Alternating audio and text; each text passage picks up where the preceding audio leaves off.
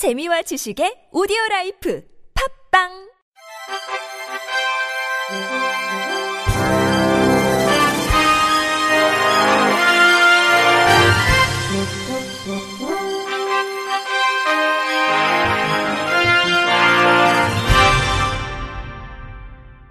청취자 여러분 안녕하십니까. 1월 10일 목요일 KBIC 뉴스입니다. 장애인 등 사회 약자에 대한 혐오와 차별을 막기 위해 국가인권위원회 혐오차별 대응기획단이 활동에 돌입했습니다. 혐오차별 대응기획단은 내부 규정 혐오차별 대응기획단 설치 및 운영에 관한 규정에 따라 각 부서별 직원들로 꾸려졌습니다. 기획단은 장애, 성별, 연령, 출신 등을 이유로 하는 혐오 표현 관련 법령, 제도, 정책, 관행의 조사와 연구 및 개선이 필요한 사항에 관한 권고 또는 의견을 제시하게 됩니다. 또한 혐오 표현에 대한 실태 조사, 혐오 표현 예방을 위한 교육, 홍보, 혐오 표현의 유형, 판단 기준 및 예방 조치 등에 관한 지침 제시, 권고, 국가기관 지자체와의 교류, 협력 등도 맡습니다. 조직 구성은 기획단장 1명과 전담팀장 1명, 팀원으로 구성되며 기획단장은 강문민서 차별시정국장이 겸임합니다. 한국장애인 고용공단이 핵심 사업 기능 강화 중심으로 조직을 개편했습니다. 조직 개편의 주요 내용은 본부 내 중증 통합지원국과 이식개선센터 개설, 소속기관 지역본부제 도입 등입니다. 중증 통합지원국은 향후 중증장애인 중심의 종합지원체계를 구축해 강화할 수 있는 선도조직의 역할을 수행하게 되며 이식개선센터는 직장 내 장애인식 개선 교육을 전담 지원하게 됩니다. 아울러 소속기관 지역본부제를 통해 중복되는 경영관리 업무를 최소화하고 핵심 사업 중심으로 자원을 집중하게 됩니다. 지사 발달장애인 훈련센터와 맞춤 훈련센터 간의 기능 연계를 통해 사업 시너지 강화 및 고객 중심의 서비스로 조직 역량을 집중할 예정입니다. 한국장애인고용공단 조종란 이사장은 끊임없는 노력과 조직 혁신을 통해 급변하는 고용 환경 속에서 장애인 고용의 든든한 울타리 역할에 노력하겠다면서 고객의 기대에 부응하고 중증장애인 고용 및 일자리 창출을 선도하는 전문기관으로 거듭나기 위한 변화 노력을 계속해 나갈 것이라고 말했습니다. 장애 학생을 폭행한 혐의를 받는 교남학교 소속 교사 3명이 추가로 재판에 넘겨졌습니다. 서울 남부지검은 아동학대 혐의 등으로 전모교사 등 3명을 불구속 기소하고 같은 혐의를 받는 교사 8명은 불기소 처리했다고 밝혔습니다. 검찰은 기소된 3명은 스스로 학대 사실을 인정하고 아동학대에 가담한 정도가 심해 기소를 결정했다고 설명했습니다.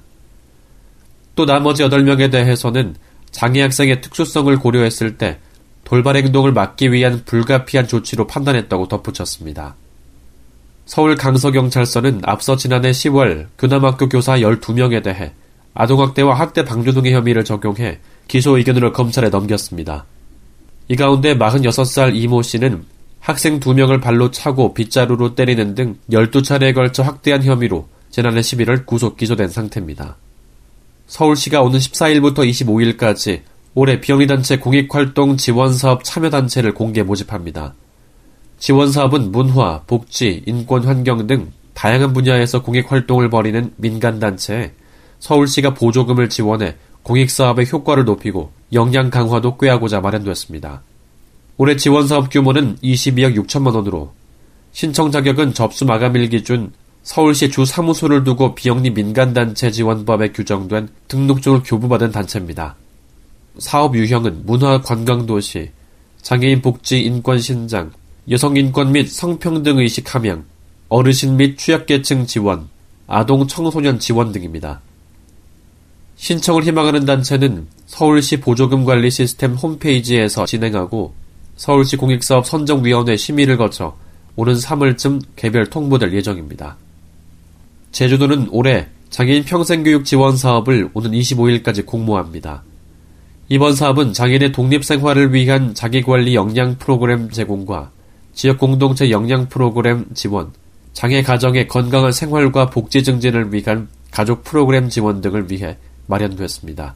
지원 금액은 총 1억 원으로 제주도에 사무소를 두고 활동하는 비영리 평생교육기관과 장애인 관련 기관이면 신청할 수 있습니다. 신청은 제주도 홈페이지에서 서식을 내려받아 작성해 도청 평생교육과로 접수하면 됩니다.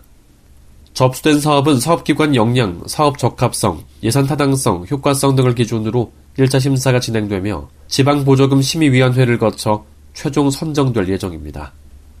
영덕군으로부터 보조금을 받는 한 장애인 보호작업장의 시설장이 실제로 근무하지 않는 자신의 장인에게 급여를 지급해왔다는 제보에 따라 영덕경찰서가 수사에 나섰습니다. 영덕군은 자체 점검 결과 시설장 김모 씨가 지난 2016년 5월부터 지난해 10월까지 자신의 장인에게 3천만 원의 급여를 지급했고 이 가운데 1,100만 원을 지난해 10월 환수받은 사실을 확인했습니다. 이에 대해 시설장 김 씨는 장인이 일정 기간 근무해 온 것은 사실이고 다만 지난해에는 규정 시간에 맞춰 근무하지 않았다는 논란이 제기돼 해당 급여를 나중에 돌려받았다고 주장했습니다. 시각장애 피아니스트 노영서가 지난 3일 두 번째 정규 앨범을 발매했습니다. 노영서는 이번 앨범에 대해 제가 걸어온 삶의 여정을 담았지만 사실은 모든 사람의 이야기이기도 하다며 이번 앨범을 통해 많은 분들과 삶의 희로애락을 나누고 싶다고 말했습니다.